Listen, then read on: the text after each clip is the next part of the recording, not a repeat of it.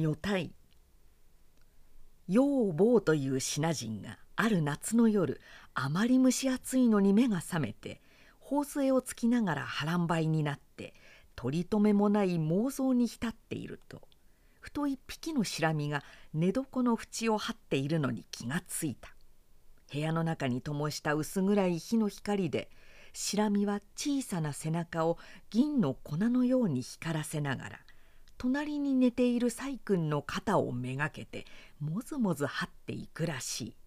細君は裸のままさっきから陽の方へ顔を向けて安らかな寝息を立てているのである。陽はそのしらみののろくさい歩みを眺めながらこんな虫の世界はどんなだろうと思った。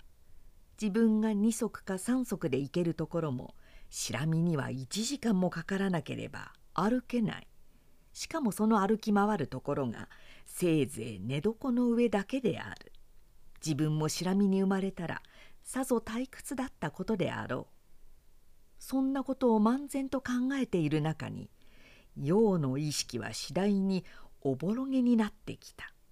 もちろん夢ではない。そうかといってまたうつつでもない。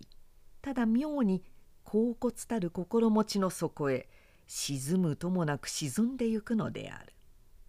それがやがてはっと目が覚めたような気に帰ったと思うといつか陽の魂はあの白身の体へ入って汗臭い寝床の上を全然然として歩いている。陽はあまりにことが意外なので思わず呆然と立ちすくんだ。が彼を驚かしたのは一人そればかりではない。彼の行く手には一座の高い山があった。それがまたおのずからな丸みを温かく抱いて目の届かない上の方から目の先の寝床の上まで大きな鍾乳石のように垂れ下がっている。その寝床についている部分は中に牡蠣を象しているかと思うほど薄赤いザクロの実の形を作っているがそこを除いては山一円どこを見ても白くないところはない。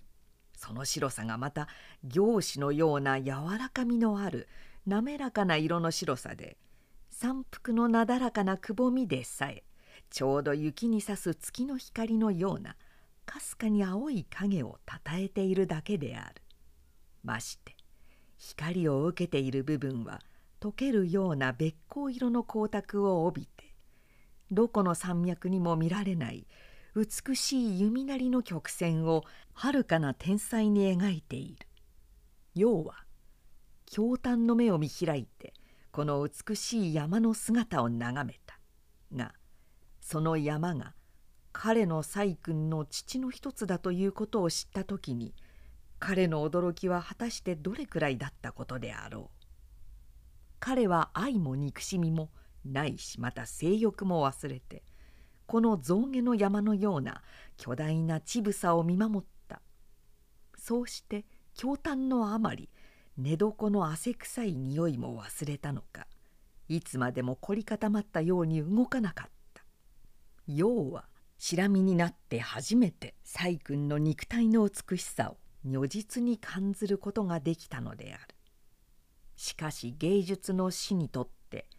白身のごとく見るべきものは一人女体の美しさばかりではない。